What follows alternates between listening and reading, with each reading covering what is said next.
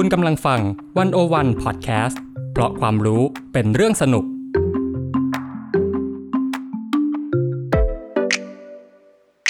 หนึ่งศูนย์หนึ่ง In Focus เจาะไฮไลท์เด่นเศรษฐกิจสังคมการเมืองทั้งไทยและเทศโดยกองบรรณาธิการ หนึ่งศูนย์หนึ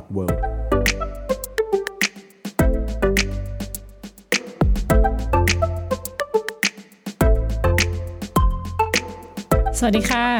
รายการหนึ่งศูนย์หนึ่ง In Focus สัปดาห์นี้ท่านผู้ฟังอยู่กับอีฟปานิชโพสีวังชัยบรรณาธิการ หนึ่งศูนย์หนึ่ง.world ค่ะแล้วก็เตยวัจนาวลียังกูลบรรณาธิการหนึ่งศูนย์หนึ่งค่ะค่ะท่านผู้ฟังคะนะนับจนถึงวันนี้นะคะเราผ่านการเลือกตั้งมาแล้วนะคะสองเดือนนะคะสองเดือนเต็มๆในช่วงเวลาที่คนไทยเนี่ย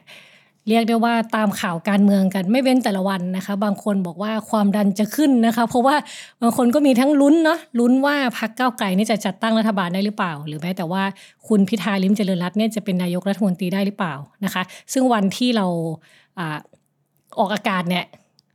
คงจะทราบผลไม่แน่ค่ะไม่แน่ใช่ไหมยังไม่แน่ใช่ไหมตอนที่ตอนที่อ่านกันอยู่นี้ก็ยังไม่รู้นะคะว่าผลโหวตจะเป็นยังไงในครั้งแรกค่ะแต่ว่าวันนี้เนี่ยเรื่องที่เราจะเอามาคุยนะคะไม่ใช่การคุยเรื่องของสถานการณ์ปัจจุบันแบบข่าวรายวันเนาะแต่ว่าเราจะชวนถอยมามองภาพเหตุการณ์การเมืองไทยนะคะจากผลเลือกตั้งครั้งที่ผ่านมา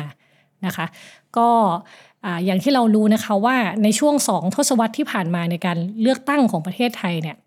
คนไทยจะคุ้นชินกับชัยชนะของพรรคเพื่อไทยรวมถึงไทยรักไทยและพลังประชาชนนะคะคือถ้าเอาแค่ผลการเลือกตั้งเลยเนี่ยไม่มีพรรคไหนที่ชนะเลือกตั้งจากเสียงประชาชนเลยนอกจากไทยรักไทยเนาะแล้วก็เพื่อไทยในช่วงสองทศวรรษที่ผ่านมาแต่ว่าหลังจากที่คสช.ครองอำนาจมาเก้าปีนะคะอย่างที่เราเห็นในการเลือกตั้งสองห้าหกหกเนี่ยก็มีพรรคใหม่ขึ้นมาชนะการเลือกตั้งนะคะก็คือพรรคก้าวไกลที่คว้าชัยในการเลือกตั้งนะคะสิ่งที่น่าสนใจก็คือว่าฐานเสียงสำคัญที่ทำให้พรรคก้าวไกลชนะเลือกตั้งก็คือชนชั้นกลางนะคะซึ่งก็น่าสนใจว่าในกลุ่มโหวตเตอร์ก้าวไกลเนี่ยก็คงมีผู้คนจำนวนไม่น้อยนะคะที่เคยเข้าร่วมการประท้วงสนับสนุนอำนาจเผด็จการให้ล้มรัฐบาลจากการเลือกตั้งนะคะแต่ทีเนี้ยเนี่ยพอเรามาดูเนี่ยเราเราเห็นเลยว่าเออผ่านคสช.มา เก้า ปีคนชนชั้นกลางส่งเสียงกลายเป็นต้องการพรรคที่มีข้อเสนอแก้ปัญหาเชิงโครงสร้างตามกลไกประชาธิปไตยนะคะทีนี้เนี่ยวันอวันก็เลยอยากจะชวนคนมามองปรากฏการณ์นี้เนาะซึ่งซึ่งเตยวัจนาก็เป็นคนไปสัมภาษณ์เองนะคะก็คือศาสตราจารย์เกษียณเตชะพีระนะคะจากคณะรัฐศาสตร์มหาวิทยาลัยธรรมศาสตร์นะคะอยากให้มาอยากให้อาจารย์เนี่ยมามองภาพสังคมไทยผ่านการเลือกตั้งนะคะแล้วก็ปัจจัยอะไรที่ทำให้สังคมไทยเนี่ยมองหาคำตอบใหม่ๆมาเป็นทางออกจากปัญหาที่เรื้อรังยาวนานนะคะค่ะก็บทสัมภาษณ์นี้นะคะเผยแพร่ไปแล้วชื่อว่าเกษียณเตชะพีระสังคมไทยในความเสื่อมแห่งอาญาสิทธิ์ของราชาชาตินิยมค่ะก็คำถามแรกเลยนะคะที่ถามอาจารย์ก็คือจากผลการเลือกตั้งเมื่อเดือนพฤษภาที่ผ่านมานะคะอาจารย์เห็นข้อสังเกตสำคัญอะไรที่สุดที่อาจารย์สังเกตเห็นได้ค่ะซึ่งอาจารย์เกษียณนะคะก็บอกว่าเรื่องสำคัญที่สุดก็คือทัศนคติทางการเมืองของคนชั้นกลางเนี่ยเปลี่ยนแล้วคนชั้นกลางเนี่ยเป็นพลังทางการเมืองที่สำคัญมากนะคะอย่างที่เราเห็นเหตุการณ์สิบสี่ตุลาหรือว่าเหตุการณ์พฤษภาสามสิบห้าเนี่ยอาจารย์บอกว่าถ้าใครที่อยากมีอำนาจนำในเมืองไทยนะคะจะต้องได้คนชั้นกลางเนี่ยเอาไว้เป็นพวกค่ะค่ะถ้าไม่งั้นจะเป็นใหญ่ไม่ได้ไม่ว่าคุณจะเป็นทหารหรือว่าเป็นนักการเมืองค่ะ mm-hmm. แล้วก็พอเรามาดูความเปลี่ยนแปลงทางสังคมประชากรนะคะพอถึงช่วงคุณทักษิณชินวัตรเนี่ยจะเห็นว่าคนชั้นกลางระดับล่างเนี่ยเป็นผู้มีสิทธิ์เลือกตั้งเสียงข้างมากที่สุดในประเทศมากกว่าคนกลุ่มอื่นดังนั้นคนชั้นกลางเนี่ยเป็นทั้งปัจจัยที่ทำให้การเมืองเนี่ยคลี่คลายแล้วก็เป็นปัจจัยที่ทำให้การเมืองไม่มีเสถียรภาพด้วยค่ะคือเหมือนกับว่ามีเสียงเยอะแล้วเสียงนั้นมันก็ไปมีน้ำหนักคือเป็นกลุ่มเสียงที่ใหญ่ที่สุดในกลุ่มโหวตเตอร์ของประเทศไทยค่ะค่ะอ่าแล้วทีนี้ยังไงผลการเลือกตั้งครั้งนี้มันทำให้เราเห็นทิศทางเปลี่ยนไปยังไงบ้างคือเราก็เห็นนะคะว่าทัศนคติการเมืองคนชั้นกลางอ่ะเปลี่ยนไปเพราะว่าถ้าให้ลองนึกนะคะว่าตั้งแต่ช่วงที่คสช.ขึ้นมาเนี่ยคือก่อนนั้นนั้นคุณเจอม็อบเสื้อแดงเสื้อเหลืองมาเป็นสิบปีนะคะอาจารย์บอกว่ามันเป็นอาการ Mobilization Fatigue คือเหนื่อยจากการระดมกำลังเคลื่อนไหวกันมานาน ต่อให้คุณไม่ได้ออกไปจริงๆแต่คุณก็เห็นสังคมมันมีการระดมกำลังเคลื่อนไหวทางการเมืองกันมากนะคะซึ่งทัศนคติของคนชั้นกลางตอนนั้นอ่ะคือทำให้เขาเนี่ยต้องการแสวงหาความสงบหลังเหนื่อยกับการเคลื่อนไหวทางการเมืองมาเยอะแล้วแต่ผลการเลือกตั้งครั้งนี้นะคะก็เห็นได้ชัดว่ามันเปลี่ยนจาก Mobilization Fatigue เป็น Immobility Fatigue คือเหนื่อยกับการไม่ได้เคลื่อนไหวไปไหน ค่ะ เพราะว่าติดกับดักอำนาจนิยมที่เกิดจากคสช.จึงไม่ได้เคลื่อนไหวทางการเมืองไม่สามารถผลักดันข้อเรียกร้องของตัวเองในการที่อยากจะปรับปรุงเปลี่ยนแปลงบ้านเมืองให้เข้าไปถึงคสช.ได้ค่ะค่ะคือถ้าพูดง่ายๆนะคะคือจากคนที่เหนื่อยล้ากับการเคลื่อนไหวแล้วก็ความไม่มั่นคงที่เกิดจากม็อบเนี่ยกลายมาเป็นคนที่เหนื่อยล้ากับการไม่ได้เคลื่อนไหวเพราะว่าติดกับดักอำนาจนิยมผลการเลือกตั้งมันก็เลยออกมาสวิงขนาดนี้ค่ะแต่มันก็ยังมีปัจจัยอื่นๆเสริมนะคะเช่นการทำงานการเมืองของพรรคก้าวไกลด้วยค่ะค่ะโอเคเมื่อกี้เราเข้าใจนะว่าตอนแรกเนี่ยเพราะว่าบ้านเมืองมันมีการเคลื่อนไหวเยอะคนชนชั้นกลางเลยอยากอยู่เฉยก็เลยอาจจะยอมรับการรัฐประหารเสร็จปุ๊บรัฐประหารแล้วกลายเป็นบ้านเมืองอยู่นิ่งนานเกินไปก็เลยเรียกร้องกันให้เกิดการเคลื่อนไหวแต่ทีนี้ทำไมพรรคก้าวไกลถึงกลายเป็นคำตอบสำหรับชนชั้นกลางค่ะก็อาจารย์เกษียณเขาชวนมองนะคะว่าสูตรการเมืองเก่าที่สามารถตรึงความคิดจิตใจของคนชั้นกลางกรุงเทพได้เป็นเวลานานเนี่ยคือสูตรคนดีความดีค่ะเช่นเรามีการบอกว่าเราต้องได้คนดีมาปกครองวิธีคิดพวกนี้มันเกาะกลุ่มความคิดจิตใจของคนชั้นกลางไว้มากเลยค่ะซึ่งพรรคก้าวไกลเนี่ยไม่ได้เสนอเรื่องนี้เลย uh-huh. คือพรรคก้าวไกลบอกว่าปัญหาเนี่ยมันไม่ได้อยู่ที่คนดีแต่มันอยู่ที่ระบบโครงสร้างดังนั้นข้อเสนอต่างๆของก้าวไกลอ่ะก็จะมุ่งไปที่การเปลี่ยนแปลงโครงสร้างการเมืองแล้วก็เศรษฐกิจเพื่อให้คนชั้นกลางเนี่ยมีโอกาสแก้ปัญหาของตัวเองทางการเมืองแล้วก็มีโอกาสเสนอข้อเรียกร้องของคนชั้นกลางต่อการเมืองแล้วก็มีโอกาสในการทำมากินทางเศรษฐกิจมากขึ้นนี่คือส่วนหนึ่งของความเปลี่ยนแปลงของทางการเมืองนะคะแล้วพอวิธีคิดการใช้เรื่องคนดีความดีมาเป็นคำตอบอ่ะมันไม่จับใจแล้วมันมันไม่น่าเชื่อถือแล้วอะค่ะมันก็เลยทำให้ข้อเสนอของก้าวไกลเนี่ยสามารถก่อกลุ่มความคิดจิตใจของคนชั้นกลางได้ดีกว่าพรรคอื่นค่ะอ่าก็คือเหมือนกับว่าการที่บอกว่าเป็นคนดีมาปกครองเนี่ยมันอาจจะไม่ได้ทำให้เศรษฐกิจมันดีขึ้นคือวัฒกรรมเนี้ยมันอาจจะฟังก์ชันในช่วงหนึ่งแต่ว่าพอช่วงที่ผ่านมาพอคนรู้ว่ามันไม่ใช่คำตอบแล้วเขาก็เลยมองหาคำตอบใหม่ๆอย่างที่เราเห็นนะคะว่าตั้งแต่ชนะการเลือกตั้งเนี่ยคุณพิธาก็อาจารย์เขามองว่าคุณพิธารณรงค์หาเสียงไม่หยุดเลย uh-huh. คือชนะเลือกตั้งมาแล้วค่ะยังหาเสียงอยู่ค่ะคือมีการไปขอบคุณจังหวัดต่างๆแล้วก็มีการเข้าพบกลุ่มคนจำนวนมากโดยเฉพาะการไปฟังปัญหาของบรรดาสมาคมคนชั้นกลางแล้วก็นักธุรกิจค่ะเพื่อรวบรวมความเห็นข้อเสนอของพวกเขาอันนี้คือสิ่งที่คนชั้นกลางไทยเรียกร้องเพราะว่ามันเป็นสิ่งที่ขาดหายไปในสมัยคสช.ค่ะอืมค่ะอ่ะแล้วเวลาเห็นแบบเนี้ยคือรู้สึกว่าอู้งั้นคนคนชนชั้นกลางนี่คือมีการเปลี่ยนทัศนคติเปลี่ยนฝ่ายทางการเมืองแล้วหรือเปล่าคือจะเปลี่ยนขั้วถาวรเอ่อสนับสนุนเผด็จการอ่ะตอนนี้โยกมาสนับสนุนประชาธิปไตยอ่าแล้วสิ่งนี้มันจะเป็นการแบบเปลี่ยนขั้วถาวรมั้ยเพราะว่าบางคนก็บอกว่าโอ๊ยกรี๊ดเพราะพิธาหล่อเฉยเออไม่ได้ไม่ได้มีไม่ได้มีอุดมการณ์อะไรหรอกไม่ได้เปลี่ยนอุดมการณ์อะไรหรอกเรื่องนี้อาจารย์เขามองว่ายังไงบ้างค่ะอาจารย์เกษียณเขาอยากให้มองว่าสิ่งที่เกิดขึ้นเนี้ยมันเป็นเดิมพันของประชาธิปไตยคือประชาธิปไตยเนี่ยต้องพิสูจน์ตัวเองว่าจะสามารถปรับปรุงโครงสร้างแล้วก็ทำให้คนชั้นกลางเนี่ยเข้าไปใช้พื้นที่เพื่อแก้ปัญหาของตัวเองหรือเปล่าถ้าประชาธิปไตยทำไม่ได้อะมันก็ไม่ใช่อะไรที่จะซื้อใจคนชั้นกลางได้ตลอดไปค่ะอ่าก็คือชนชั้นกลางได้ประโยชน์จากการเป็นประชาธิปไตยหรือเปล่าคือคุณต้องพิสูจน์ว่าประชาธิปไตยมันเวิร์กอ่ะอ่าค่ะแล้วอาจารย์เขาย้ำว่าคนชั้นกลางนะคะจะไม่ตายกับพรรคไหนไม่ตายกับเผด็จการหรือว่าประชาธิปไตยคนชั้นกลางเนี่ยเป็นพันธมิตรที่ไว้ใจไม่ได้ของทั้งเผด็จการแล้วก็ประชาธิปไตยแล้วก็เป็นพันธมิตรที่ไว้ใจไม่ได้ทั้งกับคนที่กลัวสมบูรณาญาสิทธิราชย์แล้วก็คนที่กลัวสาธารณรัฐคือคนชั้นกลางเนี่ยสวิงได้แล้วก็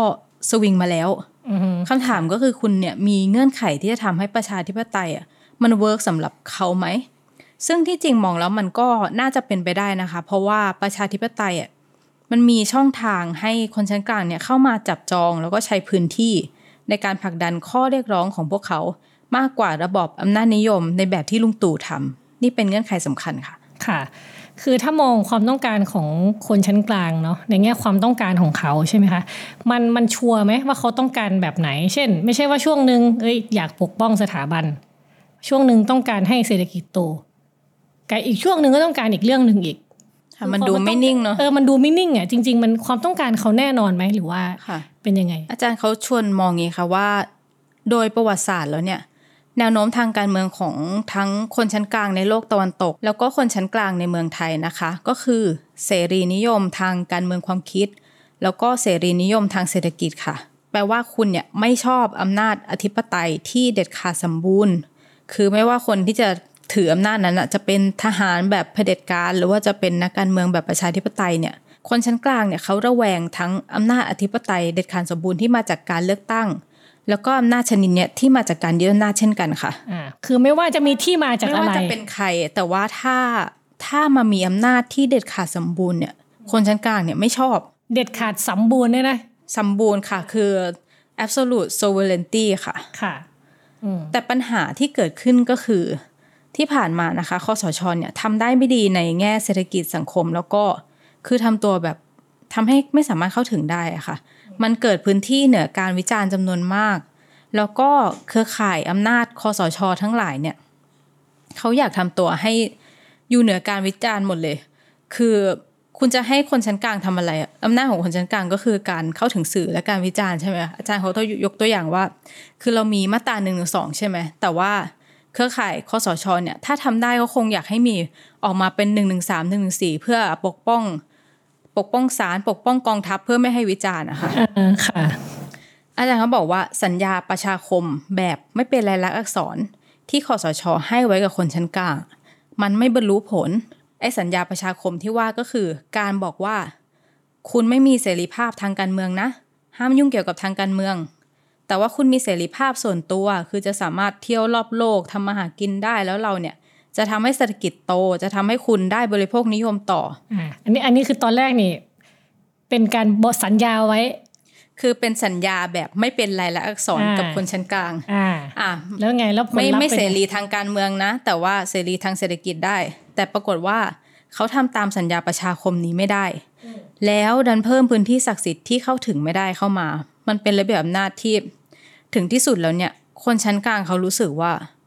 เขาไม่เอาด้วยแล้วอะแต่ก็ไม่ได้หมายความว่าคนชั้นกลางเนี่ยจะอยู่กับประชาธิปไตยไปตลอดนะคะมีคำหนึ่งที่อาจารย์เกษียณพูดว่าคุณอยู่ในห้องกับช้างตัวนี้ที่เรียกว่าคนชั้นกลาง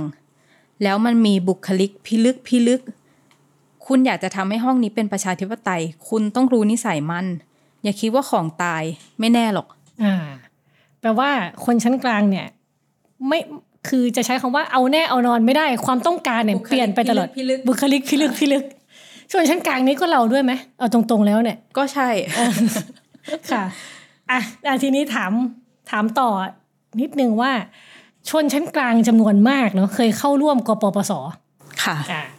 ที่ชูเรื่องการปกป้องสถาบันกษัตริย์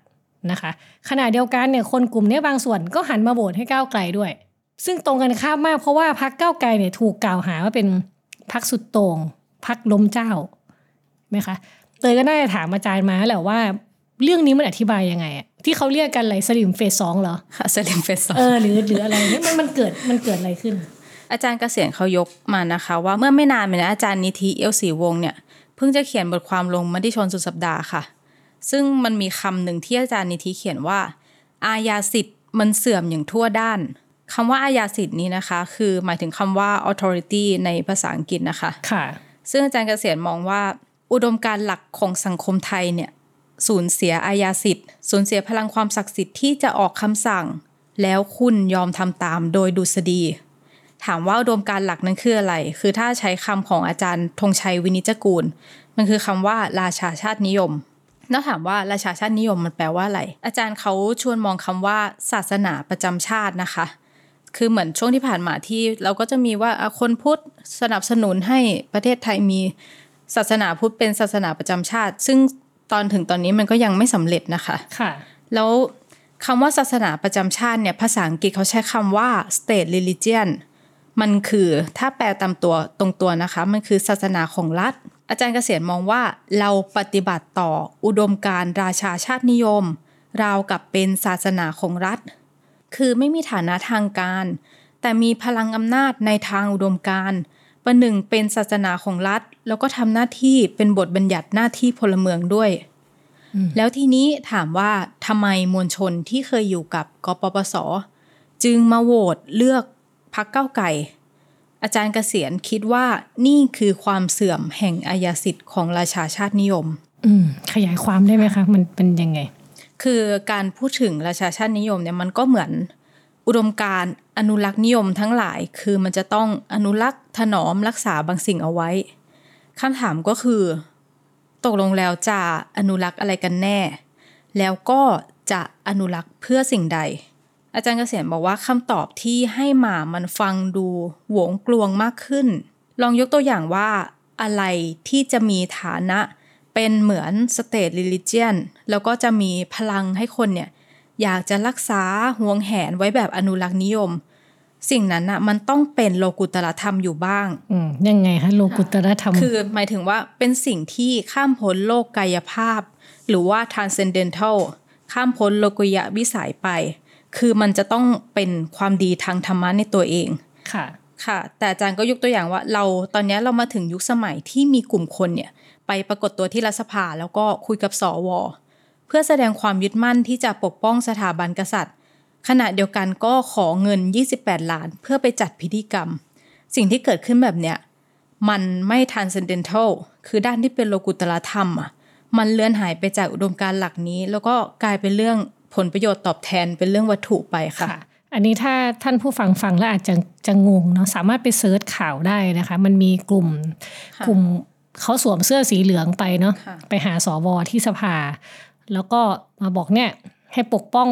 สถาบันกษัตริย์ขณะเดียวกันหลังจากนั้นก็คือทำเอกสารขอเงินยี่สิบแปดล้านบาทด้วยทำเป็นโครงการทำเป็นโครงการขอไปจัดพิธีกรรมค่ะอันอันนี้ไปอ่านข่าวได้เองเนาะในแง่รายละเอียดนะคะเผื่อฟังแล้วจะงงค่ะอ่ะโอเคแล้วยังไงพอสิ่งนี้มันเกิดแบบนี้ขึ้นคืออาจารย์บอกว่าคือสัญญาณเราเนี่ยคือความเปลี่ยนแปลงที่เกิดขึ้นกับอาญาสิทธิ์ของราชาชาตินิยมที่บอกว่ามันไม่ transcendental มันคลายความศักดิ์สิทธิ์ลงมันไม่โลกุตตรธรรมเหมือนเก่ามันหวงกลวงสรุปแล้วตกลงเราจะอนุรักษ์อะไรไปเพื่ออะไรคำตอบที่ได้มันไม่ได้ชัดเหมือนเก่าค่ะค่ะอืมอาจารย์นี่ยกคำยกชุดคำมาที่น่าสนใจมากเนาะเพราะว่าคือคือแกสามารถแปลภาษาอังกฤษออกมาเป็นภาษาภาษาบาลีภาษาบาลีได้อีกทีนึงนะคะแล้วอธิบายสังคมไทยได้ในภาพกว้างนะคะอ่ะทีนี้ทีนี้อยากไปต่อนิดนึงอันนี้ในแง่ของเมื่อกี้ดูภาพมวลชนแล้วเนาะทีนี้ลองไปดูหลังเลือกตั้งเนี่ยจะเห็นว่าเครือข่ายชนชั้นนำเนาะรวมรวมถึงเครือข่ายประยุทธ์เนี่ยเงียบผิดปกติผลการเลือกตั้งเนี่ยมันมันไปเขย่าชนชั้นนำแค่ไหนค่ะคือถ้ามองถ้ามองเรื่องภารกิจของของคสช.นะคะอาจารย์เขามองว่ามันมีโปรเจกต์ที่เขาทำสำเร็จกับโปรเจกต์ที่ทำไม่สำเร็จคือคสช.เนี่ยประสบความสำเร็จในการสร้างความมั่นคงให้กับสถาบันสำคัญของชาติอันนั้นอ่ะเป็นโปรเจกต์หลักของเขาในแง่การอาหารคือเขาสามารถผูกเกลียวสัมพันธ์ทางอำนาจระหว่างสถาบันกษัตริย์กับกองทัพได้อย่างแน่นหนาในช่วงเวลาเปลี่ยนผ่านคือมันอาจจะมีจุดอ่อนมีปัญหาแต่ว่าเนี่ยคือโปรเจกต์ที่เขาบรรลุแต่ว่าโปรเจกต์ที่ไม่บรรลุก็คือเขาไม่สามารถสร้างระเบียบการเมืองและสภาประชาธิปไตยที่มั่นคงแล้วรองรับสถาบันที่สำคัญของชาติได้อันนี้ถือว่าล้มเหลวเลยคือแม้ว่าเขาจะพยายามสร้างพรรคพลังประชารัฐขึ้นมาใช่ไหมคะแต่สุดท้ายเนี่ยพรรคก็แตกพอลงเลือกตั้งก็ผลก็ออกมาว่าทำได้ไม่ดีค่ะค่ะอาจารย์เขาย้ำนะคะว่าไม่ว่าคุณจะชอบหรือชังคุณอยู่ในโลกที่มันจะมีรัฐสภามีการเลือกตั้งในที่สุดการดำรงคงอยู่ของสถาบันหลักของชาติในระยะยาวเนี่ยจะต้องมาตอบคำถามว่าจะดำรงคงอยู่คู่กับระเบียบรัฐสภาอย่างไรนั่นแปลว่าคุณต้องมีพรรคการเมืองที่จงรักภักดีพรรคการเมืองที่เหมาะกับสถาบันกษัตริย์ในศตวรรษที่ยี่สิบเอ็ดแต่ว่าคำถามก็คือแล้วพรรคไหนที่จะทำสิ่งนี้ได้สำเร็จค่ะอุ๊ยแต่ว่ามีพรรคที่เขาบอกว่าเขาจงรักภักดีเยอะมากนะคะ เออแล้วพรรคไหนจะทำสำเร็จอันนี้ก็ก็เป็นคำถามนะคะว่ามันมีพรรคไหนไหมที่เขาคิดเรื่องนี้จริงๆคือทำให้สถาบันกษัตริย์เนี่ยอยู่คู่กับระเบียบรัฐสภาได้ค่ะแล้วอีกเรื่องหนึ่งที่อาจารย์เกษียณเขาชี้ไว้ก็คือสิ่งที่เกิดขึ้นภายใต้คสช.อีกอย่างก็คือคสช.เนี่ยดูดเอาอำนาจแล้วก็ทรัพยากรมาอยู่ใต้การควบคุมของเกลียวความสัมพันธ์ทางอำนาจที่มีสถาบันกษัตริย์อยู่คู่กับกองทัพไว้เยอะมากอย่างที่ไม่เคยปรากฏมาก่อนคือมันเยอะจนถึงจุดที่โอเวอร์โหลดคือคุณเนี่ยมีอำนาจในมือเยอะมากแล้วก็คุมไปหมดทุกอย่างเลยแต่สุดท้ายแล้วคุณคุมไม่ได้ที่สุดแล้วการเอาอำนาจมาอยู่ในมือมันไม่ยากใช่ไหมคือคุณก็แก้กฎหมายทุกอย่างแต่สุดท้ายแล้วคุณคุมมันได้หรือเปล่านี่คือปัญหาโอเวอร์โหลดที่คสช.เนี่ยทิ้งไว้ให้อีลีทไทยคือคุณมีความรับผิดชอบมหาศาลต่อทรัพยากรแล้วก็อำนาจที่มหาศาลเลยโดยที่มีความไม่แน่นอนในอนาคตเยอะมากพูดให้ถึงที่สุดเนี่ยอาจารย์เขามองว่าสิ่งที่จะประกันความมั่นคงในสายตาของคสช.เนี่ยมันคือเรื่องเกลียวสัมพันธ์ทางการเมืองคสช.เขาเลยออกแบบโครงสร้างทุกอย่างมาเลยเพื่อให้เกลียวสัมพันธ์ทางอำนาจอ่ะมันจะอยู่ต่อไปอีกยี่สิบปีค่ะค่ะเหมือนที่เราเห็นว่าเขามีแผนยุทธศาสตร์ชาติอะไรออกมาแต่ปรากฏว่ามันผิดหมดเลยคือมันมีเรื่องที่คาดเดาไม่ได้เยอะมากมันมีโควิดเกิดขึ้นมีสงครามรัสเซียยูเครนมันมีหลายเรื่องมากที่มันไม่เป็นไปตามแผนอ่ะทั้งๆที่จริงแล้วการวางแผนไว้ยี่สิบปีเนี่ยแปลว่าทุกอย่างอ่ะต้องเป็นปัจจัยที่ควบคุมได้หมดไม่มีอะไรออกนอกแผนเลยแต่กลายว่ามันมีเรื่องออกนอกแผนเยอะมากเยอะไปหมดแล้วก็ออกนอกแผนขนาดที่คุณไม่สามารถจะประกันได้ด้วยว่าเกลียวสัมพันธ์ทางอำนาจที่คุณสร้างขึ้นเนี่ยมันจะมั่นคงในอีกยี่สิบปีข้างหน้าอืมถ้าพูดแบบนี้แล้วเนี่ยมองดูเส้นทางข้างหน้าของเครือข่ายชนชั้นนำนะคะบนภาระของเกลียวสัมพันธ์ทางอำนาจเนี่ยนะใช้คำของอาจารย์เกษียณเนี่ยมันก็อาจไม่ใช่หนทางที่ดีหรือเปล่าใช่ไหมคะแต่ว่าจริงๆแล้วสิ่งที่น่ากังวลก็คือว่าถ้าสถานการณ์ของฝ่ายชนชั้นนำมันแย่มากๆเขาอาจจะทำอะไรที่เราคาดไม่ถึงหรือรุนแรงกว่านี้ไหมอันนี้อาจจะถามในฐานะประชาชนเนาะค่ะก็เป็นความกังวลของประชาชนใช่ไหมแต่ว่าอาจารย์เกษียณเขามองว่าคือต่อให้ทำเนี่ยมันก็ไม่ช่วยแก้ปัญหาอะไรอะค่ะอืมหมายถึงต่อให้ชนชั้นนำทำอะไรที่มันที่มันรุนแรงอะจะทำอะไรที่มันรุนแรงไปยังไงคือมันก็ไม่ได้ช่วยแก้ปัญหาเรื่องโอเวอร์โหลดที่เราคุยกันเนี่ยค่ะแต่ว่าสิ่งที่พึงจะทำอ่ะคือคุณต้องไปแก้ปัญหาโอเวอร์โหลดคือการเอาทรัพยากรแล้วก็อำนาจจำนวนมากไว้ในมือแล้วก็ดูแลได้ไม่ทั่วถึงเนี่ยมันเป็นความเสี่ยงอย่างน่ากลัวเลยนะคะคือ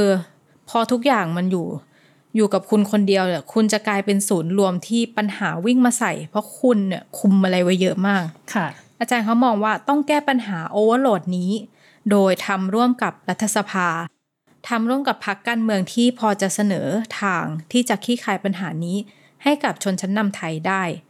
เพื่อให้มีอีกระเบียบอำนาจที่มั่นคงในระยะยาวไม่โอเวอร์โหลดแล้วก็สามารถรับมือความผันผวนได้คือพอมาถึงตรงเนี้ยพูดให้ถึงที่สุดนะคะมันไม่มีพรรคการเมืองไหนที่คิดเรื่องนี้หรือไม่มีพรรคการเมืองไหนที่คิดเรื่องนี้โดยเปิดเผยค่ะคือมีพรรคก้าวไกลพรรคเดียวอืมที่ที่เสนอในการที่เสนอเรื่องเรื่องข้อเสนอเกี่ยวกับเรื่องสถาบันหลักของชาติอะค่ะก็คือมาคลี่คลายความโอเวอร์โหลดต่างๆนี้ด้วยค่ะอืมคือไม่ว่าคุณจะเห็นด้วยหรือไม่จะชอบหรือว่าจะชังนะคะแต่ว่าพรรคก้าวไกลเนี่ยเขาพยายามจะนึกถึงระเบียบการเมืองในอนาคตที่มีความมั่นคงให้กับสถาบันสำคัญของชาติในสภาพที่ไม่โอเวอร์โหลดอืมค่ะแต่ทีนี้ถ้าเราเราอันนี้ในอีกมุมมองมุมนั้นนะถ้ามองในอีกแง่มุมนึงวันนี้สวเนี่ยเอาเรื่องมาตราหนึ่งหนึ่งสองมาเป็นเงื่อนไขในการโหวตนายกจริงๆไม่ใช่แค่สวด้วยเนาะสสพรรคที่ไม่ได้เป็นพรรคร่วมรัฐบาลแปดพรรคอ่ะก็ก็ชูเรื่องหนึ่งหนึ่งสองขึ้นมาประมาณว่าจะโหวตให้นะถ้าไม่แก้หนึ่งหนึ่งสองอย่ามายุ่งเรื่องนี้หรือว่าพอมายุ่งเรื่องนี้แล้วกลายเป็นคนที่ไว้ใจไม่ได้อืมค่ะตอนนี้เลยประเด็นเรื่องมาตราหนึ่งหนึ่งสองมันเลยกลายเป็นเรื่องที่ถูกหยิบเอามาเป็นประเด็นสำคัญเลยทีนี้มันเราสามารถมองได้ไหมว่ามันเป็นสิ่งที่ทำให้สถาบันกษัตริย์ออกห่างจากประชาธิปไตยมากขึ้นหรือเปล่าคืออาจารย์เกษียณก็ตั้งข้อสังเกตไว้นะคะคืออย่างแรกอาจารย์เขารู้สึกว่าพวกคนที่เอ่อในเครื่องหมายคำพูดนะจงรักภักดีแล้วก็กลุ่มพลังมวลชนฝ่ายขวาเนี่ยกำลังทำกับหนึ่งหนึ่งสองแบบแปลกดีอืมค่ะยังไง มีสามเรื่องที่อาจารย์สังเกตไว้นะคะคือหนึ่งเขาทำเรากับว่ามาตราหนึ่งร้อยสิบสองเนี่ยเป็นเครื่องรางของขลังเป็นหลวงพ่อที่ห้อยแล้วอะจะคงกระพันชาตรีคือไม่ได้มองว่ากฎหมายมันพูดอะไรแต่ว่าห้ามมาแตะนะแต่แต่แล้วโลกมันจะวินาศไปหมดซึ่งมันตลกมากคือคุณไม่ได้พิจารณามันด้วยเนื้อหาหรือว่าภาคปฏิบัติที่เป็นจริงเลยค่ะค่ะแล้วก็ข้อสองก็คือคนเหล่านี้คงคิดว่ามาตราหนึ่งร้อยสิบสองเป็นเครื่องมือในการปกป้องสิ่งที่เขารักก็คือสถาบันกษัตริย์ซึ่งเขาคิดถึงสถาบันแบบแช่แข็งแต่ว่าถ้าเราไปดูนะคะตั้งแต่หลังปีสองพันสี่ร้อยเจ็ดสิบห้าเนี่ยสถาบันกษัตริย์เองก็มีพลวัตคือถูกปรับให้รับกับความเปลี่ยนแปลงใหม่ๆที่เกิดขึ้นแล้วก็สามารถรอดพ้นแล้วก็มั่นคงขึ้นได้ค่ะคือไม่ได้แช่แข็งไว้ไม่อย่างนั้นก็คงไม่อยู่มาถึงทุกวันนี้แต่ว่าคนที่กำลังบ้าหนึ่งร้อยสิบสองแบบเครื่องรางของขลังเนี่ยกลับคิดถึงสถาบันกษัตริย์แบบแช่แข็งไม่ให้เปลี่ยนเลยแบบนี้มันจะยิ่งเป็นอันตรายค่ะค่ะค่ะแล้วก็ข้อสามนะคะคือคุณทำให้คนไม่ได้พูดเรื่องนี้เพราะกลัวหรือว่าถ้าพูดก็พูดแบบคิดสองชั้นเสมอคือถ้าเราไม่สามารถถกถึงสถาบันที่สำคัญที่สุดของชาติอย่างตรงไปตรงมาได้อะเราจะประกันความมั่นคงระยะยาวของสถาบันนี้ได้ยังไงอือฮึคือก็มีคนตั้งข้อสังเกตนะคะว่าเมื่อก่อนน่ะมันมีการฟ้องเรื่องหนึ่งร้อยสิบสองน้อยมากนะคะเพิ่งจะมาเยอะระยะหลังนี้ถามว่าเรื่องเนี้ยสะท้อนว่าสถาบันออกห่างจากประชาธิปไตยไหมอาจารย์เกษียณบอกว่าเขามองว่ามันสะท้อนว่าสถาบันออกห่างจากเสรีนิยมค่ะคืออาจารย์เล่าว่ามีนักศึกษาคนนึงนะคะเขาทำวิทยานิพนธ์ปริญญาเอกอยู่เขาก็สรุปไว้ว่าในช่วงปลายสมัยในหลวงรัชกาลที่เก้าคือไม่ว่าจะเหมาะหรือไม่เหมาะสำเร็จหรือไม่สำเร็จเนี่ยแต่ว่าฝ่ายขวาจินตนาการถึงสถาบันกษัตริย์ที่ทำหน้าที่เป็นเครื่องมือจำกัดอำนาจของนักการเมืองคือไม่อยากให้นักการเมืองนี่มีอำนาจอธิปไตยเด็ดขาดเกินไปค่ะแล้ววิธีคิดแบบคนชั้นกลางเสรีนิยมนะคะก็คือเขาไม่ชอบถ้าใครมีอำนาจเด็ดขาดสมบูรณ์เกินไปไม่ว่าจะเป็นทหารหรือว่านักการเมืองนะคะดังนั้นในความหมายนี้ก็คือเสรีนิยมแล้วก็เป็นเสรีนิยมธรรมราชาอือยังไงคือคือเป็นการใช้ความดีงามใช้ธรรมะซึ่งผูกติดกับการขึ้นครองราชย์ของในหลวงรัชกาลที่เก้าเนี่ยเป็นเครื่องมือจำกัดอำนาจของนักการเมืองซึ่งช่วงที่สถาบันกษัตริย์เปล่งบารมีออกมาในลักษณะเสรีนิยมธรรมราชาเนี่ยก็ทำให้แทบไม่ได้ใช้มาตราหนึ่งร้อยสิบสองเลยเพราะว่าคนเนี่ยให้การยอมรับทำให้หนึ่งร้อยสิบสองเป็นเรื่องที่ไม่จำเป็นแล้วทีนี้เสรีนิยมธรรมราชาเนี่ยเป็นสิ่งที่ปรากฏในแง่บทบาทฐานะทางการเมืองของในหลวงรัชกาลที่เก้าแล้วก็สถาบันกษัตริย์ค่ะจนหนึ่งร้อยสิบสองแทบไม่ถูกเอามาใช้ใช่ไหมคะแต่ว่ากลายเป็นว่าทุกวันนี้เนี่ยหนึ่งร้อยสิบสองอ่ะถูกเอามาใช้เยอะมากอาจารย์เขาชวนตั้งคำถามนะคะว่าแล้วคุณคิดว่าหนึ่งร้อยสิบสองสำคัญมากถึงขนาดมิอาจปล่อยให้เกิดการเปลี่ยนแปลงแก้ไขบอกว่ายกเลิกเท่ากับล้มล้างระบอบใช่หรือเปล่าว่ามันสะท้อนว่าเสรีนิยมธรรมราชากำลังมีปัญหาอันนี้เป็นการสะท้อนภาพภาพสังคมที่กว้างมากๆเลยนะคะอย่างที่เราบอกว่าทุกวันนี้เราเรามองว่าเออสวเรื่องหนึ่งร้อยสิบสองมาเป็นเงื่อนไขจะได้นายกไหมค่ะคือก็น่าตั้งคำถามว่ายิ่งไปชูเรื่องนี้ในการไม่โหวตให้พิธาเป็นนายกเนี่ยยิ่งจะเป็นผลเสียมากกว่าหรือเปล่าก็อย่างอย่างที่บอกนะคะว่าอาจารย์เขาบอกว่าแบบเขาทำเหมือนหนึ่งร้อยสิบสองเป็นเครื่องรางของขลังอะค่ะแขวนหลวงพ่อแล้วจะคงกระพันคาดรอดปลอดภัยค่ะค่ะอ่ะทีนี้ถ้าเกิดมาถอยเรื่องเรื่องความขัดแย้งทางการเมืองเนี่ยภาพใหญ่เนาะถ้ามองภาพความขัดแย้งทางการเมืองทุกวันเนี่ยอาจารย์เขามองว่าคู่ขัดแย้งสำคัญเนี่ยคืออะไรคืออาจารย์มองว่าสังคมเนี่ยเปลี่ยนแล้วแต่ว่ารัฐยังขยับเปลี่ยนยากเพราะว่ามันมีปัญหาเรื่องกลไกต่อต้านเสียงข้างมากในรัฐธรรมนูญค่ะค่ะคือถ้ามองในภาพรวมเราจะเห็นความไม่ลงรอยกันระหว่างสังคมแล้วก็รัฐนะคะคือสังคมเนี่ยแสดงออกโดยผลเลือกตั้งทัศนคติทางการเมืองของคนชั้นกลางเนี่ยเขาขยับเปลี่ยนแล้วแต่ว่ารัฐไม่เปลี่ยนไม่ตอบสนองต่อความเปลี่ยนแปลงทางสังคมที่มันเกิดขึ้นนะคะดังนั้นเมื่อถามเรื่องเอ่อความขัดแย้งทางการเมืองเนี่ยอาจารย์มองว่ามันก็คือกลุ่มคนที่พยายามจะแช่แข็งไม่ยอมให้รัฐปรับเปลี่ยนกับอีกฝ่ายหนึ่งก็คือกลุ่มคนหรือพลังทางการเมืองที่ต้องการให้รัฐปรับเปลี่ยนเพื่อให้สอดคล้องกับสังคมที่เปลี่ยนไปแล้วค่ะค่ะทีนี้ถ้าเกิดชวนอาจารย์เขามองเนาะว่าถ้าเกิดว่าการเปลี่ยนผ่านสู่ประชาธิปไตยจะเกิดขึ้นในรัฐบาลที่กำลังจะจัดตั้งเนี่ยอาจารย์คิดว่ามันมันจะเปลี่ยนผ่านไปได้แค่ไหนเนาะแล้วก็อะไรเป็นอุปสรรคสำคัญค่ะอาจารย์เขาบอกไม่ง่ายหรอกค่ะ คือคุณแค่ชนะเลือกตั้งคุณไม่ได้ชนะการปฏิวัตินะอือค่ะแปลว่าอะไรอ่ะ อาจารย์มองว่าคือคือคุณชนะเลือกตั้งในรัฐธรรมนูญที่มีกลไกต่อต้านเสียงข้างมากเต็มไปหมดเลยแล้วก็มีรัฐพันลึกหรือว่าระบบราชการอะไรมันก็ยังอยู่ครบพร้อมเหมือนเดิมเลยแล้วมันพร้อมจะแทงคุณข้างหลังตลอดมันก็เลยยากอ่ะคือเกมเนี้ยต้องเล่นกันนานเล่นกันยาวแต่สิ่งที่สำคัญก็คือมันสันติซึ่งอันเนี้ยเป็นเรื่องดีมนุษย์เราคือมันต้องใช้ความอดทนนะ mm-hmm. แต่ว่าเอาเป็นว่ามันดีขึ้นกว่าเก่าคือเป็นประชาธิปไตยมากขึ้นกว่าเก่าแล้วก็ชัดเจนว่าผู้คนเนี่ยต้องการระบบรัฐระบบสถาบันการเมืองที่เปิดให้กับพลังสังคมกว้างขวางกว่าเก่าแล้วก็ค่อยๆดันกันไปค่ะอาจารย์เขาใช้คำว่ามันจะประชาธิปไตยปั้วมาทันทีไม่หรอก คืออยู่ๆอยู่ๆแบบว่าตื่นมาแล้วจะเป็นประชาธิปไตยมันเป็นไปไม่ได้อ่าไม่ก็คือแค่ชนะเลือกตั้งค่ะอย่าอย่าเพิ่งมันยังไม่ใช่ถึงขนาดนั้นมนุษย์ต้องใช้ความอดทนค่ะโอ้ต้องต้องอดทนขนาดไหนคะอาจารย์เนี่ยอดทนกันมาเยอะเลยอาจารย์เขาบอกว่าคำถามมันมีอยู่ว่าคือพรรคก้าวไกลเนี่ยเขามีข้อเสนอหลายๆเรื่องใช่ไหมคะแล้วถามว่าพรรคก้าวไกลเนี่ยจะไปแตะของสำคัญอะไรของอีกฝ่ายบ้างพอเขาไปแตะของสำคัญของอีกฝ่ายเนี่ยมันมีปฏิกิริยาตอบกลับแน่ๆคือนี่ขนาดว่ายังไม่ทันทำอะไรเลยมันก็มีออกมาเยอะแล้วไปยื่นฟ้องศาลแล้วโนนมีมวลชนมีอะไรมันมันไม่ง่ายหรอกค่ะอือฮึค่ะอ่ะแล้วแล้วยังไงแล้วถ้าเราต้องบอกนักการเมืองที่พยายามจัดตั้งรัฐบาลอยู่ตอนนี้เนาะว่าเรื่องอะไรที่เขาควรจะระวังบ้างค่ะคือก็ชวนอาจารย์เกษียณมองใช่ไหมคะว่าอ่ะเราอยากจัดตั้งรัฐบาลประชาธิปไตยใช่ไหมคะเรามันมีเรื่องอะไรที่เราควรคำนึงถึงเพื่อเราทำให้สำเร็จอะค่ะอาจารย์เขาก็บอกว่ามันก็พูดยากนะเพราะว่าคือเรื่องเลวร้ายที่สุดที่นึกได้เนี่ยฝ่ายที่อยากจะได้ประชาธิปไตยอ่ะก็โดนมาหมดแล้วในรอบสิบกว่าปีที่ผ่านมานะคะเรามีรัฐประหารสองรอบเราโดนยุบพรรคกันไปตั้งกี่ครั้งแล้วก็คือทุกพรรคก็โดนกันหมดคือนึกไม่ค่อยออกว่าเขาจะทำอะไรได้มากกว่านี้ค่ะซึ่งทั้งหมดเนี่ยมันก็เห็นชัดว่าแนวทางแบบเนี้ยมันไม่ใช่ทางที่จะหยุดความเปลี่ยนแปลงของสังคมได้ในที่สุดสังคมมันก็เปลี่ยนแม้กระทั่งหลักคิดความเชื่อที่สมัยหนึ่งเนี่ยคนคิดว่าสามารถสะกดคนส่วนใหญ่ให้อยู่กับคุณได้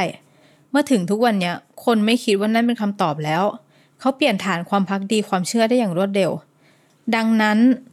มันจะดีกว่าไม่ใช่เหรอถ้าคุณเข้าร่วมในกระบวนการเปลี่ยนแปลง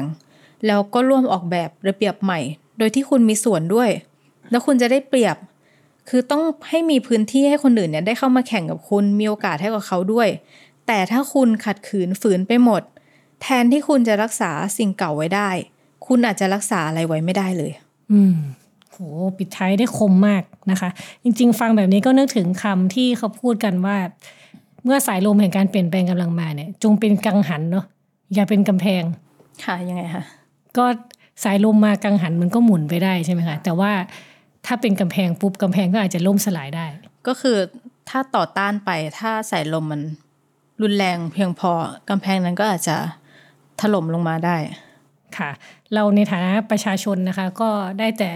ลุ้นเนาะเพราะว่าใช้อำนาจในมือไปแล้วในการเลือกตั้งนะคะถัดจากนี้ก็คิดว่าท่านผู้ฟังหลายคนก็คงต้องลุ้นติดตามกันไปสักระยะหนึ่งอีกเหมือนกันไม่รู้การเมืองไทยมันจะจบลงยังไงการเลือกนายกแล้วก็จัดตั้งรัฐบาลแล้วก็เปลี่ยนผ่านไปสู่ประชาธิปไตยอ่ะมันมันจะเกิดขึ้นได้จริงไหมแต่ก็อย่างที่บอกนะคะจากที่เราคุยกันมาทั้งหมดเนี่ย